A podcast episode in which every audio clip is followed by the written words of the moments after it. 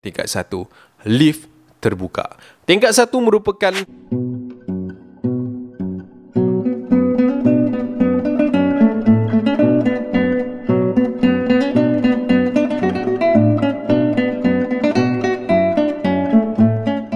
Alright guys, Assalamualaikum. Welcome back to my yeah channel. Okay.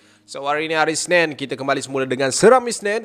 Kita nak bercerita tentang berbagai cerita-cerita seram ah, yang telah pun dikongsikan kepada aku oleh korang semua. So kita tak nak buang masa kalau korang yang baru sampai Acap ucapkan selamat datang. Yang dah lama stay dekat sini Acap ucapkan terima kasih kerana terus menyokong Ashraf Channel. Alright. So jangan lupa tekan like dengan share video ni kalau korang suka. Jangan lupa komen juga dekat video ni and juga tekanlah subscribe button dan hit bell notification. Okay. So kita tak nak buang masa. Kita nak perlajukan apa yang kita boleh cerita. Kita teruskan dengan pembacaan doa. Pembacaan doa eh. Pun boleh lah kita teruskan dengan bacaan doa. So let's roll it.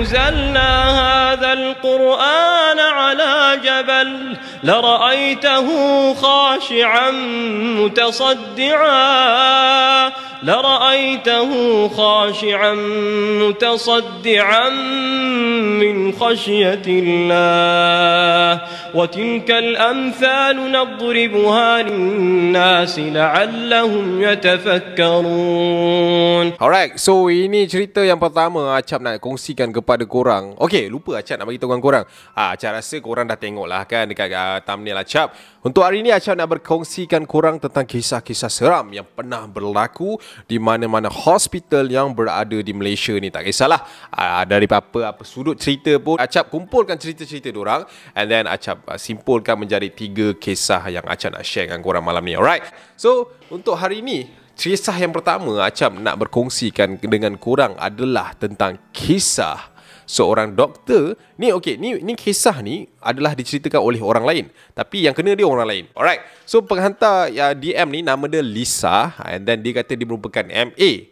MA dekat uh, salah sebuah hospital yang berada di Perak sana and then dia kata ada satu kisah ni ada satu ketika ni di mana kisah ini berlaku kepada doktor dia nah, leader dia Ha, so inilah cerita yang nak dikongsikan oleh Risa kepada aku.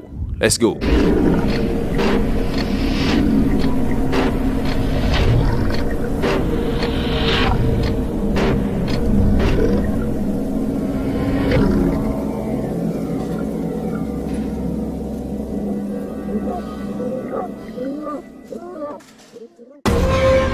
Lisa, seorang medical assistant yang bekerja di hospital, sebuah hospital di Kampar, Perak. Perak, Kampar kat Perak lah, betul lah kan? Aku pun dah lupa, tapi betul lah kan? Okay, so Kampar Perak, dia ni assistant kepada Dr. Effendi. Okay, Dr. Effendi ni, dia ni dah berumur 30-an. Aku bagi tahu siap-siap lah, umur dalam lingkungan 30-an. And then masih lagi bujang, tak kahwin. So Lisa ni dia tak adalah kata nak try ke apa tau dekat doktor doktor ni. Tapi disebabkan doktor ni selalu bercerita tentang soal jodoh dekat Lisa ni. So Lisa ni lama-lama dia macam jadi kesian lah. Cuma dia dia ni memang tak minat pun dekat doktor ni. Ha, cuma orang kata apa?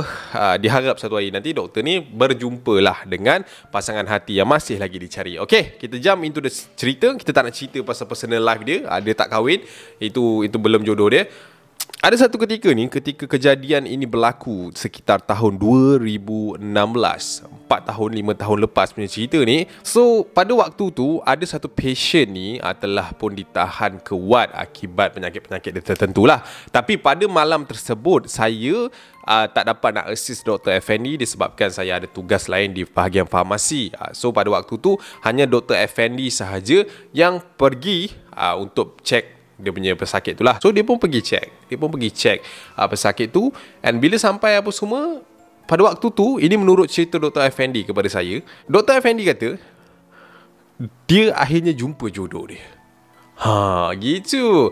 Lawa, lawa Dia kata. Seorang wanita berbaju kerbaya. Uh, Katanya uh, Baru sahaja mengalami kemalangan jalan raya Kemalangan kecil lah Yang mengakibatkan kaki di bahagian kiri dia cedera uh, pada waktu tersebut sebab saya saya tak nampak saya sendiri tak jumpa uh, perempuan tu tapi Dr. Effendi yang ceritakan kat saya pada keesokan harinya dia kata dia kata ui semalam Lisa awak awak tak ikut saya patient tu Allahu Akbar Saya tak tahu nak cakap macam mana dengan awak Lisa Uh saya, saya rasa memang Memang Memang jodoh saya lah kot Macam tu Apa nama pesakit tu?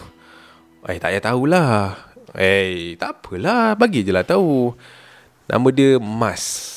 Mas Liana Oh sedap nama. Eh memang sedap nama dia. Kena dengan orang dia Memang cantik Memang jelita. Orang kata apa? Ayu-ayu gitulah Dia pula pakai baju kebaya. Ha, Lepas tu Bila sebabkan Apa Orang kata dah tertarik Hatinya telah berbunga-bunga Dia, dia, ber, dia Orang kata apa? Dia dia asyik lah Bercerita dekat Lisa tu. Memang, memang macam kita lah kan. Kita baru terjumpa crush ke Kita tercrush ke orang Kita excited nak cerita kat orang kan. Tu cerita-cerita Lisa ni pun dengar. So keesokan malamnya tu Lisa sepatutnya assist Dr. Effendi ni untuk pergi uh, tengok Mas Liana ni pada waktu tu. So dia pun macam, "Ai, dah hilang dah." Malam tu. Punya gelojohnya Dr. Effendi ni sepatutnya pukul 10 dia kena pergi dekat ward tu untuk check uh, Mas Liana ni punya condition apa semua. Tapi pukul 9.30, 9.40, member dah resap dah. Dah raibun Dah hilang dah. So dia pun pergi ke Arah tingkat Di mana uh, Awak kata apa Patient tadi lah Mas Liana, Mas Liana ni duduk. So dia pun pergi ke tingkat tiga And then dia nampak Dr. Effendi Sedang berjalan. Berjalan Melintasi dia. Dia macam doktor Eh hey, hey, Lisa. Uh, Awak nak pergi mana ni dia kata macam tu lah. Dia, dia tanya balik Lisa nak pergi mana? Oh sa- sa- saya nak cek doktor lah. Kita nak pergi tengok Mas Lan. Oh tak apa tak apa tak apa, tak apa. Uh, It's okay it's okay. Uh, Saya dah settle dengan dia dah. Oh really doktor? Ah really really. Uh, So dia pun turun. Dia pun turun sekali lagi. Si Dr. Effendi ni pun cerita Benda yang sama dekat Lisa. Oh dia cerita dia shock apa semua. And then pada waktu tu Lisa pun macam Oish doktor ni betul dia dia dia angau dia angau kan. Kan dia dia dia orang kata apa? Dia lamun cinta lah senang cerita right? Alright okay settle sampai situ. Ni dah dua hari punya cerita lah. Cerita pada hari ketiga ni. Pada hari ketiga tu oh, agak menyedihkan lah sebenarnya cerita dia. Masa hari ketiga tu Dr. Effendi terlambat sikit untuk pergi check up si Mas Liana ni. Sebab apa time tu Lisa ni dia macam apa ah orang kata penasaran. Penasaran tu apa ah? Tertanya-tanya lah dia sifat ingin tahu dia tu melampaui batas pada waktu tu. Dia sendiri pergi ke wad Mas Liana untuk tengok siapakah Mas Liana ni yang disebut-sebutkan oleh Dr. Fendi ni. Dia pun pergi. Dia pergi ke wad apa semua sampai dekat katil Mas Liana and masa dia sampai dekat katil Mas Liana ternyata dekat situ tiada siapa-siapa. Baik. Katil 47. Dia anggap file. Dia kata, ah, lupa nak bagi tahu tadi. Dia ada bawa satu file, file rekod kesihatan Mas Liana ni. And then dia pun tengoklah file-file dia. Betul lah ni katil ni. Dia pun tanya dekat patient sebelah. Ah, uh, uh, uh, cik, uh, akak ni gimana eh? Oh, akak ni tadi dia dah keluar dengan doktor tadi. Ah, ada doktor datang ambil dia. Ah, pula. Ah, pada waktu tu lah dia dah macam Oh, okey okey. Ha, tak apalah. Ha, tak apa, terima kasih. Ha, awak rehat dulu pada waktu tu. So, si Lisa ni pun pergi tengok dekat Mas Liana ni punya record file. And pada waktu tersebut, dia terperanjat sebab dekat record file dia tu, of course ada nama IC, right? IC Mas Liana adalah pada tahun 1949. Hey, macam mana pula Dr. Afendi ni boleh cakap yang Mas Liana ni umur sama dengan dia 34 tahun? Korang kira sendiri. 1949 kau bagi dengan 2016 pada waktu tu. 1949 kita belum merdeka Mat. Kita belum merdeka Kan? Oh dah seram lah pada waktu tu. Lisa ni cakap Eh hey, Oh ini bukan biasa-biasa ni So dia cepat-cepat keluar daripada ward tu Untuk mencari Dr. Effendi So pada waktu tu Dia terserempak dengan Dr. Effendi Yang sedang nak ke arah lift pada waktu tu dia, Dr. Effendi Dr. Effendi Dr. Effendi masuk lift Tutup And then dia tengok Lift tu pergi ke tingkat kelima Tingkat kelima adalah merupakan rooftop untuk hospital tu Ah, nak pergi rooftop pula ah, Pada waktu tu And then pada waktu tersebut Lisa memanggil beberapa orang doktor Dan juga Pak Gad Untuk pergi ke tingkat yang kelima tersebut Masa diorang sampai dekat tingkat kelima dia orang nampak Dr. Effendi sedang duduk berdua-duaan dekat tepi rooftop tu bersama seorang perempuan. Dari belakang nampak seperti seorang perempuan yang muda and then dia orang dia orang nak try approach lah. Dia orang panggil uh, Dr. Effendi. Dr. Effendi. Dr. Effendi datang. Dr. Effendi datang. Ya, kenapa, kenapa ni? Uh, Dr. Fendi, uh, rasanya ini bukan waktu yang sesuai kau uh, Duduk dengan patient macam ni nampak tak profesional lah. Uh, Salah seorang doktor cakap macam tu. Oh tak ada, tak apa. Saya ajak dia borak je. Lagipun kita orang ni kawan. Uh, Dr. Fendi cakap. Lepas tu jadi Lisa cakap Ah, doktor D- Doktor ah, uh, Doktor dah salah tengok ni doktor. Salah te- tengok macam mana Lisa Lisa pun ambil file And then dia tunjuk dekat Dr. Effendi. 1949 tu Angka IC 49 Eh Mustahil. Mustahil ni awak awak, awak salah tengok ke apa ni? Eh, eh dia sebaya saya lah. Ini Ini orang tua mana punya file? Aw, Awak nak jangan nak takutkan saya. And pada waktu tersebut Dr. Effendi cepat-cepat pusing Untuk mendapatkan Mas Liana di belakang. Ternyata ketika dia pusing Mas Liana tiada lagi dekat situ eh, Dia gimana? Dia cepat lagi Dia cepat-cepat lagi uh, Dr. Effendi ni dah, dah, dah, tak betul lah Pada waktu tu Dr. Effendi turun And then dia pergi Ke arah katil Mas Liana tersebut And masa tu Semua orang turun ke katil Mas Liana tu juga And pada waktu tu Dia ternampak Mas Liana sedang baring Selubungkan diri Pada waktu tu Mas sa- sa- Saya minta maaf mas. Mas Saya minta maaf mas pada waktu tu. Suasana jadi senyap tiba-tiba. Suasana jadi sunyi tiba-tiba. Pesakit-pesakit yang lain turut cuak Cuak pada waktu tu. And then kami beberapa anggota ni masuk untuk assist Dr. Effendi Dan salah seorang doktor tu mengesahkan bahawa Mas Lana baru sahaja meninggal dunia setengah jam yang lepas And pada waktu tu Dr. Effendi tu turunkan dia punya kain tu And ternyata hanya seorang nenek tua yang ada dekat depan mata dia.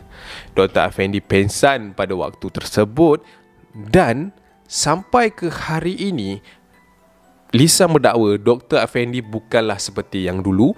Katanya Dr. Effendi ni dah macam orang yang tak betul asyik ke tingkat 5 untuk mencari Mas Liana untuk berborak setiap pukul 12.30 malam and baru-baru pada tahun lepas bulan 2 uh, Dr. Effendi telah pun letakkan jawatan beliau dan sampai hari ini dia tak tahu apa-apa update tentang Dr. Effendi. So itulah cerita yang dikongsikan Lisa kepada aku yang aku ingin sharekan kepada korang. So kalau korang korang boleh tahulah, korang boleh nampaklah seram dia dekat mana. Kan? Alright, so itulah cerita yang pertama. Uh, Satu kisah penceritaan Percintaan yang agak tragis lah pada aku. Um, Dia might be tak ada cerita hantu seram-seram yang muncul-muncul-muncul ke situ kan? Tapi kewujudan Mas Liana tu sendiri adalah merupakan misteri Ataupun keseraman dia yang aku boleh nampak dekat dalam video pertama tu lah. Alright, so tapi tak apa Kita move up untuk cerita yang kedua. Cerita yang kedua ni pun Oh, bagi aku agak ekstrim juga sebenarnya. Alright Cerita ni disampaikan oleh seorang jururawat juga. Ada ah, bukan jururawat, dia pun assistant juga kepada uh, seorang doktor bersalin ni. Ah, doktor bersalin ni doktor India. Namanya Dr. Mutu. So, aku aku pun tak ingat sebenarnya nama penuh uh, nurse uh, in, uh, India ni, tapi aku bagi nama dia Sanggita. Uh, Sanggita ni ada satu hari ni hari yang penuh dengan persalinan. Bukan maksudnya hari tu ramai gila orang bersalin. Dia orang kata pada waktu tu dia ni bekerja dari pagi ke pagi. Ah uh, macam itulah. So dia punya busy tu lain macam lah. Sampai sampai tahap nak makan pun sempat makan roti dengan air je untuk alas perut dekat pantry. Sekejap je. Pasien yang terakhir selamat melahirkan anak menurut dia pada waktu tu. Jam telah menunjukkan pukul 3.49 minit pagi pada waktu itu. Seorang perempuan Melayu melahirkan sepasang kembar yang cukup comel ke dunia ini. So, lepas dia dah habis settlekan apa semua, uh, bayi pun semua okey, dah buat check up apa semua, and then uh, pesakit dan juga bayi ditolakkan ke ward yang lain untuk diuruskan lah. So, pada waktu tu tinggallah saya, Dr. Mutu dan juga dua orang lagi staff untuk cleaning cleaning kau cleaning untuk cleaning uh, tempat-tempat dan juga uh, beberapa peralatan khas lah yang perlukan kepakaran kami untuk membersihkan benda tu. Uh, macam lantai apa semua tu memang cleaner yang buat lah. Dia kata waktu tu Dr. Mutu dan juga seorang staf lelaki Melayu ni uh, nama dia Hidir keluar dia kata pada waktu tu uh, Dr. Mutu pesan pada saya lah dia, saya, dia suruh saya take over lah dia kata Gita can can you take over this dia kata macam tu so uh, Gita kata okay sir uh, no problem uh, okay doktor no problem pada waktu tu lah so dia bersama lagi seorang staff Melayu uh, nama dia Kak Siti berdua lah pada waktu tu untuk membersihkan ditugaskan untuk membersihkan peralatan-peralatan khas tu so tinggallah berdua Kak Siti dan juga saya. So masa tengah uh, mencuci peralatan yang ada tu, tiba-tiba saya terdengar satu bunyi macam tu. Uh, saya dengar eh eh saya, saya pun toleh lah ke belakang. Uh, Kak, Kak Siti, Kak Siti okey? Uh, okey okey, Kak pening sikit lah. Uh, eh Kak Siti, Kak Siti kalau nak pergi pantry, pergi dulu Kak Siti. Tak apa, bagi saya buat boleh tak ada masalah. Uh, pada waktu tu lah. Uh, Ah boleh boleh ke kita? Boleh boleh boleh. Take rest take rest kat Siti. Saya saya boleh encas sendiri ah, pada waktu itulah.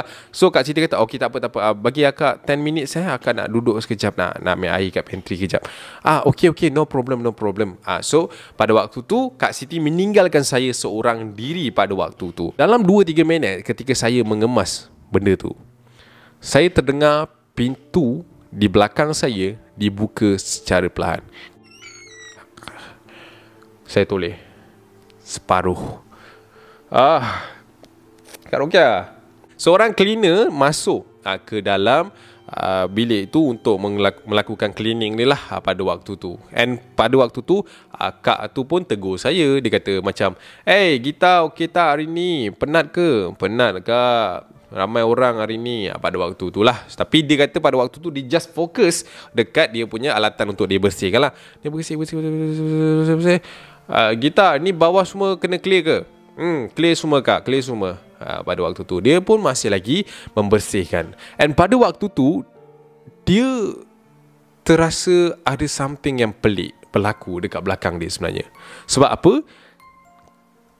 Biasanya kak, kak Rukia ni kalau buat kerja Dia akan ada bunyi tau.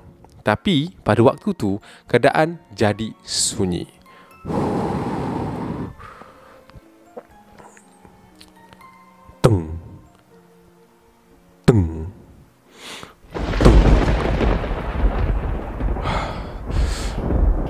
bunyi tersebut datang daripada belah belakang saya. Tapi pada waktu tu acap saya hanya membersihkan tanpa menghiraukan apa-apa yang ada dekat belakang. Tung. Tung. Saya memberanikan diri untuk toleh sedikit badan saya ke belakang. Pada waktu tu acap, saya terlihat cleaner tadi sedang membongkok-bongkok dekat arah katil pesakit tadi seperti mencari sesuatu. Saya pun pelik apa benda dia cari ni. Kak Rokia, are you okay? Tak ada jawapan. Pada waktu tu saya dah mula berpeluk kan, seram seorang-seorang. Kak Siti ni pun tak mana pergi dia. Saya terus membasuh dengan harapan tiada apa-apa yang tak disangka datang pada waktu tu. And pada waktu tu saya terdengar satu bunyi yang pelik. Bunyi macam tu. Bunyi seperti suatu wig sedang menjilat Something dekat belakang tu. Saya pun terfikir Apa yang boleh dijilat kat belakang tu? Takkan darah Dia kata pada waktu tu lah. And pada waktu tersebut Dia terus tolehkan badan dia And Oh memang sah Bahawa cleaner tu Sedang menjilat darah Bekas darah daripada orang yang bersalin tadi. Memang sangat-sangat creepy Dia mengangkat macam nenek Hellcat Itu yang kita nampak. And pada waktu tu Kak, Kak Rukiah tu macam nak pusing lah ke arah dia. dia Dia pula satu hal terlepas. Dia terlepas barang-barang tu. Dalam waktu macam tu lah nak terlepas barang-barangnya. Masa barang-barang dia jatuh Kak Rukiah tu pusing Dekat arah dia. Mulut penuh dengan darah ni. Dia angkat peralatan dia tu pelan-pelan And dia buat macam tak nampak Kak Rukiah tu pada waktu tu. And Kak Rukiah tu bangun Macam tak ada apa-apa Pergi dekat sebelah dia. Gitar Akak nak tanya sikit Tanya apa kak? Kat mana awak simpan uri? Akak nak sikit boleh tak? Oh Pada waktu tu And kita tu lepas semua barang yang ada Terus dia caw Bella caw Bella caw caw caw ha, Dia terus lari keluar And dia terserempak dengan Kak Siti And pada waktu tu Dia bagi tahu Kak Siti apa semua Dengan keadaan panik Kak Siti teman dia masuk kat dalam uh, Apa ni uh, What uh, Bersalin tu balik And ternyata tiada siapa dekat situ And pada waktu tersebut Diorang pergi cek tabung uri Yang diorang simpan uri tu Ternyata Tempat tu telah pun dipecah Dan tiada langsung kantong uri yang ada dekat dalam tu. And apa yang lebih menyeramkan masa mereka nak keluar keluar untuk memberitahu benda ni kat doktor mutu uh, daripada luar maksudnya dia dia orang nak keluar daripada bilik bersalin tu masa dia orang keluar dia buka je pintu dia nampak akak cleaner tu datang baru nak datang pergi dekat dewan bersalin tu and pada waktu tu dia orang memang melarilah and then itulah cerita yang dikongsikan kepada uh, aku oleh sang gitar Alright, so itu dah cerita kedua. Uh, dah dah dah dah dah cerita kedua dah lah. Okey. Nak ah. Nak cerita ketiga. Uh, aduh. Eh. Korang kat premier tu, nak tanya kat premier tu yang dah ngantuk tu. Eh, hey, relax lah. Kata nak tiga empat cerita baru dua cerita dah ngantuk. Bangun, bangun. Wake up. Eish, eish, bangun. Ah. Alright, Acah nak cerita cerita yang ketiga ni. Kan Acah buat pendek nanti korang sedih kan. So Acah malam ni nak macam baik sikit bagi payung tiga. Alright, dah lama sebab tak, dah lama tak buat temu tiga ni. Alright, dah ready? Cerita ketiga. Dah. Boleh. Confirm. Kalau boleh tekan like dulu. Eh, cik minta kan. Alamak. Sorry. Okay. Okay guys. Kita teruskan dengan cerita yang ketiga. Cerita yang ketiga ni pun, ui, ni pun seram kan. Ha, yang ini dihantarkan kepada aku oleh seorang pesakit lah. Ha, dia ni sakit satu hari je sebenarnya duduk kat hospital tu. Tapi satu hari tu yang buatkan dia kena orang kata apa gangguan yang sangat-sangat menakutkan pada waktu tersebut. Okay. Nama dia ni sama dengan nama aku sebenarnya. So sebabkan aku takut nak pakai nama aku sendiri dalam cerita dia, aku nak tukar nama nama siapa lah? um, ah aku pakai nama Ryan lah Ryan. Okay, Ryan ni, Ryan ni dia dimasukkan ke hospital sebab dia ni tak cukup darah pada waktu tu. Eh, tak cukup darah tu dan apa? Dia tak cukup gula dalam badan. Ah, dia tak cukup gula. And then dia pengsan dekat tempat kerja dia pada waktu tu. And then bila dah check up apa semua, dia ni kena tahan wat. Ha, dia ni tak suka sebenarnya nak duduk hospital. Tapi ha, disebabkan nasihat doktor apa semua Dia ni memang kena tahan wat untuk orang kata apa pemeriksaan selanjutnya lah. Takut apa-apa hal nanti dia pengsan kat tempat lain nanti Satu hal lagi kan. So nak tak nak dia akur dengan keputusan doktor Dan bermalamlah dia dekat hospital yang berada dekat Pontian Johor. Alright. Menurut si Raya ni pada malam tersebut dia ni ah, orang kata apa dia diberikan rawatan apa semua kan? Ah, so bila dah pergi rawatan besok pagi ni dia dah excited nak balik. So bila check check check check punya check paras gula dia belum sampai lagi kat tahap yang dia boleh balik. So nak tak nak nak dijadikan ceritanya ah, dia memang kena stay lagi satu malam. Wah dia dah macam oh my god. Oh my god oh my god oh my god Oh my god ha, pada waktu tu. So pada pada waktu tu dia bila dia dia tak ada tak ada pilihan lain lah. Ha, dia aku je lah dia dah lantak kau lah nak stay stay lah. Pada malam kedua, pada malam tu dah pukul 10 lebih dah. Ha, dia kata dia rasa bosan and dia rasa lapar. Dia kata yang dia tahulah dekat situ ada cafeteria dia ada ada kedai kedai kedai yang jual roti apa semua kedai tu tutup 10.30 ah ha, dia ni kat tingkat 2 and then benda tu dekat G kat ground floor so dia ni nak turun lah ha, dia ni nak turun and then pergi beli roti tu so dia pun turun ha, dia pun keluar daripada ward dia dia tanya dia tanya nurse ha, apa semua boleh ke tak Nurse tu kata, ah, pergilah tapi baik-baik. Ah, dia kata, jangan pingsan kat mengata-ngata. Ah, dia kata, boleh, boleh, boleh, boleh, boleh. Ah, lagat-lagat, dia kata macam tu. So, dia pun pergi. Raya ni pun pergi Dia masuk lift Lift tutup And then dia turun ke bawah. Daripada tingkat 2 Pergi ke tingkat 1 Lift terbuka. Tingkat 1 merupakan tingkat di mana uh, Pesakit kanak-kanak dikumpulkan dekat situ. And then Masa lift tu terbuka Ada seorang budak kecil Lingkungan 9 tahun macam tu Masuk ke dalam lift tu. Ah, dia buat tak tahu je lah. Kan? And then lift tu pun tertutup. Sampai dekat G Lift tu pun terbuka And then Ryan ni pun keluar. Dia pun tengoklah budak tu. Dek Kau nak pergi mana? Tingkat bawah. Eh ni tingkat bawah lah ni. Ah keluar lah Janganlah duduk situ. Mak kau mana ni? Tak tahu. Ah budak dah Dia kata aduh yai Ah sini sini sini sini Ikut pakcik jom Ah dia kata pada waktu tu lah ah, So dia pun bawa lah budak kecil tu Pergi dekat kedai makan. Kedai itulah kedai kafe tu. Sampai dekat kafe tu satu lagi benda malang jadi. Kafe tu dah tutup. Ha, dia dah dia dah macam alamak dah tutup pula. Aduh. Malang betul dia kata pada waktu tu lah. So dia pun pergi uh, apa ni nak pergi balik dekat lift tu. Menurut dia, Raya ni pada waktu tu dia pergi tanya budak kecil ni. Nama siapa ni? Syafiq. Oh. Kau umur berapa? 9 tahun. Uh, kau buat mana ni? Uh, atas. Uh, okay. Mak kau kat mana? Tak tahu. Ha, pada waktu tu dia dia dah pening lah ada apa aku nak buat dengan budak ni kan. Ha, pada waktu tu dia fikir dia nak bagi bagi je dekat guard and then dia buat tak tahu je lah kan bukan anak dia. Tapi pada waktu tu dia tengok muka budak tu macam kesian ni kan. And then dia kata tak apalah aku teman kau lah pergi tingkat satu. So dia pun naik lift and then sampai ke tingkat satu. Masa sampai ke tingkat satu lift tu terbuka dia rasa pelik sebab Masa dia nak pergi ke arah wad kanak-kanak tu Dia nampak ramai gila orang. Tapi menurut dia Pukul 10 ke atas Bukan waktu melawat. Tapi dia nampak ramai gila orang. And Kebanyakan orang dekat situ Pakai baju hospital Tapi lain-lain. Eh Kenapa ramai sangat budak kecil kat sini Orang tua kat sini? Mak kau mana? Satu ni. Tanya budak kecil tu. Lepas tu budak kecil tu Pandang dia. Lepas tu budak kecil tu diam. Mak kau kat mana? Tadi last kat mana? Dia tunjuk sana. Ah, dia kata dekat dekat tempat tu dia macam ni tau, lebih kurang jalan dia. Okey, lift kat sini. So kau nak pilih nak jalan kat sini ataupun kau nak jalan tegak sana. So budak tu tunjuk ke arah sini. Ke arah sini. Dia pun bawa. Dia pun bawa budak tu. Kat sana. Kat mana? Kat sana. Ah. Budak tu angguk. And then ah, dia kata, "Okey, jom. Ah, uncle bawa." So dia pun bawa budak ni untuk pergi jumpa mak dia. Ternyata dekat hujung koridor tu sebelum dia sampai dekat hujung belah sana dia ternampak ada seorang perempuan sedang berdiri tegak memandang ke arah dia orang. And then Syafiq ni budak kecil ni berlari terus pergi kat mak dia. Mak. Oh, mak dia. Ah tapi pada waktu tu dia dah lepaskan tangan budak tu budak tu larilah. And then dia pun pergilah pergi dekat uh, mak budak tu and then pergi budak tu. Eh pergi dekat budak tu lah sebab dia nak explain lah kan takut mak dia salah faham ke apa.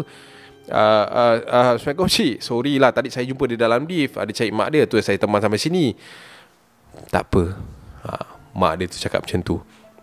Lepas tu sekejap Syafiq ni pun cakap Terima kasih abang.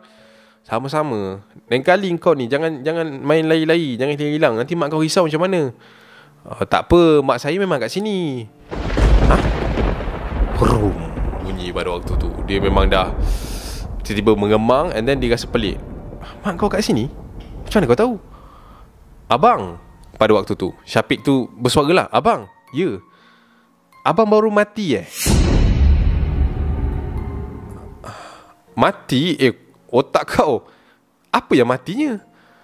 Aku hidup lagi ni Kenapa tanya macam tu? Ah, abang mesti baru mati kan? Abang mati kat mana? Kat sini juga ke? Eh, kau mengepek apa ni weh? Yelah, kalau abang tak mati lagi, macam mana abang boleh nampak saya? Abang boleh nampak mak saya? Dan abang boleh nampak semua yang ada kat sana? Hah? Hah? Dia pun toleh ke belakang Masa dia toleh ke belakang Uish dia nampak memang ramai gila orang dekat tepi tu. Bukan orang masalahnya. De- memang banyak gila orang kata apa makhluk-makhluk kat sana. Ada yang uh, tangan terbelah, ada yang muka separuh, ada yang orang kata tak cukup sifat, ada yang uh, sedang mencari something kat situ. And pada waktu tu dia tengok balik Syafiq. Oh, mat. Muka budak tu separuh je, mat. Dah hancur separuh Dia tengok muka mak dia Maknya tak ada kepala pula mat. Oh pada waktu tu Si si siapa ni? Apa nama budak dia tadi? Si Ryan ni pun Patah balik And then dia nak pergi ke arah lift lah. So masa dia sampai dekat lift Lift tu terbuka Dia nampak diri dia pensan Dekat dalam lift. Dia dekat luar ni. Aku dah mati ke? Aku dah mati ke Aku dah mati ke? Ah ha, pada waktu tu dia dah memang seram, memang orang kata gelabah gila lah.